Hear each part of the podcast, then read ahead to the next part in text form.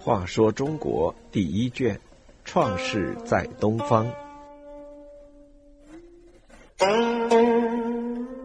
二十三，南蛮之祖。我国古代周边地区居住着许多少数民族，他们的工农业生产和人民生活都落后于中原的华夏族，又时常对中原华夏族进行侵扰。为了区分四周的少数民族，当时把他们分为蛮、夷、戎、狄四类。在东边的称东夷，南边的称南蛮，西边的称西戎。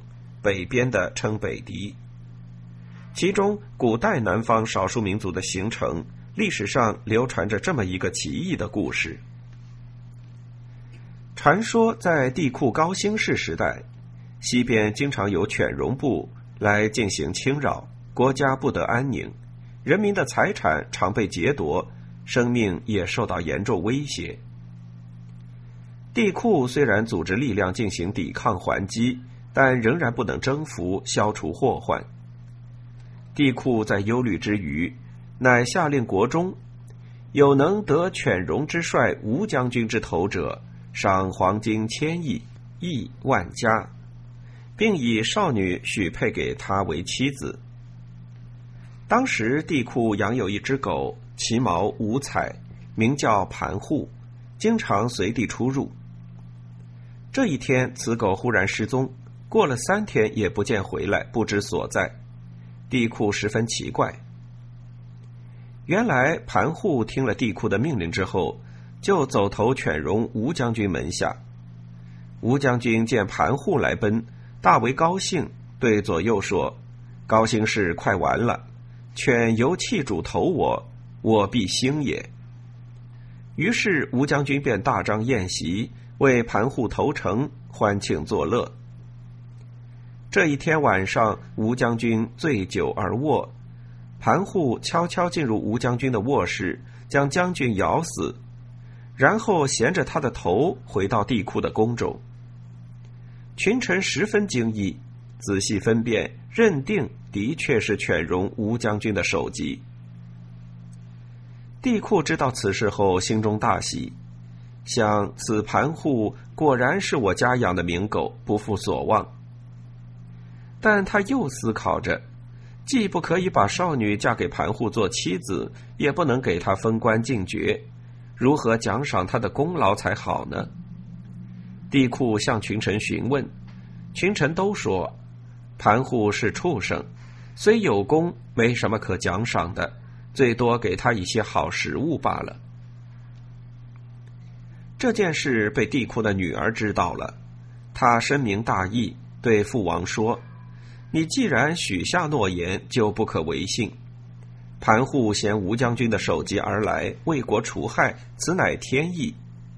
狗的智力岂能如此哉？望者重言，霸者重信，不可以女子微屈而负名约于天下，否则国家将会有大祸临头。帝喾的女儿愿以身献国，嫁给盘户。以保天下太平，百姓安康。帝喾心疼女儿，但为了消灾弥祸，只得同意了女儿的选择。盘户得到帝喾的女儿之后，就背负着她走入南山，那里草木茂盛，无行人之迹。于是帝女解去衣裳，打成一个像仆人所带的包裹那样，随着盘户继续在山谷中攀登。最终来到了一间石室中。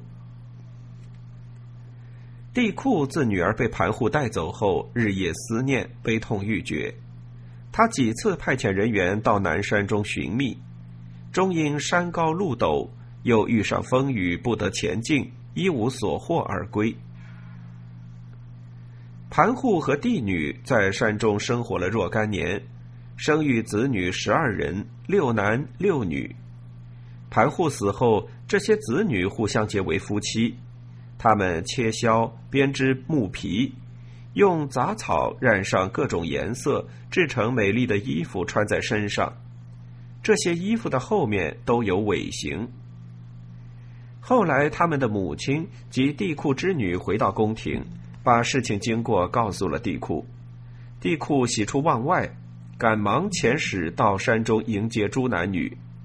只见这些男女衣服斑斓，语言乖离，饮食时蹲在地上，好入山谷，不乐平旷之地。地库顺从他们的意思，把一大片名山广泽赐给了他们。盘户的子孙繁殖，人口逐渐多起来，被人称为蛮夷。这些蛮夷外表上看去木讷痴呆，内心则聪慧明白。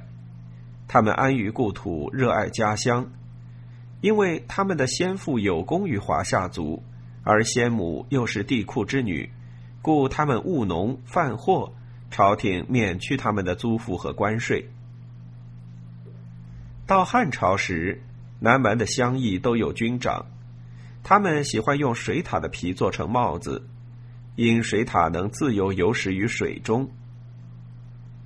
南蛮确认盘户是他们的祖先，每到节日，他们都用米饭碎粒包着鱼肉作为供物，同时打击一种木质乐器而呼号，以此祭祀盘户。